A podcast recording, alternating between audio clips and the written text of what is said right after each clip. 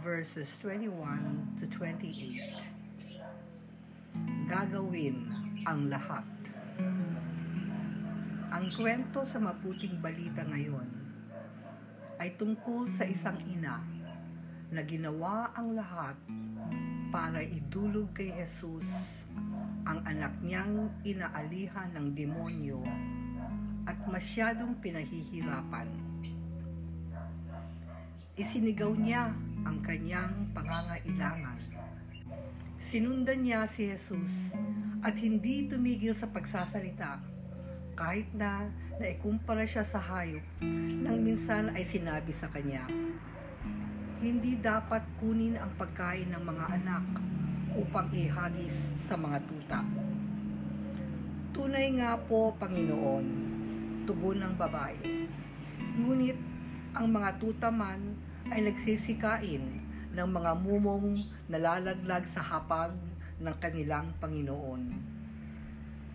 Kaya't sinabi sa kanya ni Jesus, Napakalaki ng iyong pananalig. Mangyayari ang hinihiling mo. At noon di gumaling ang kanyang anak.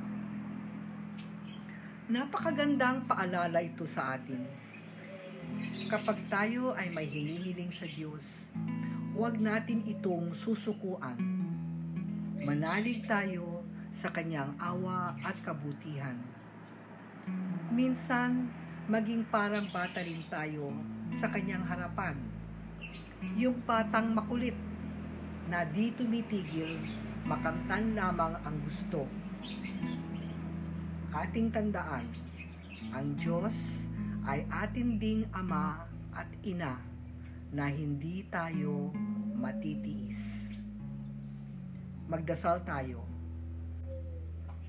O Jesus, palakasin mo pa ang aming pananalig at huwag kaming bibitaw sa iyong pag-ibig. Amen.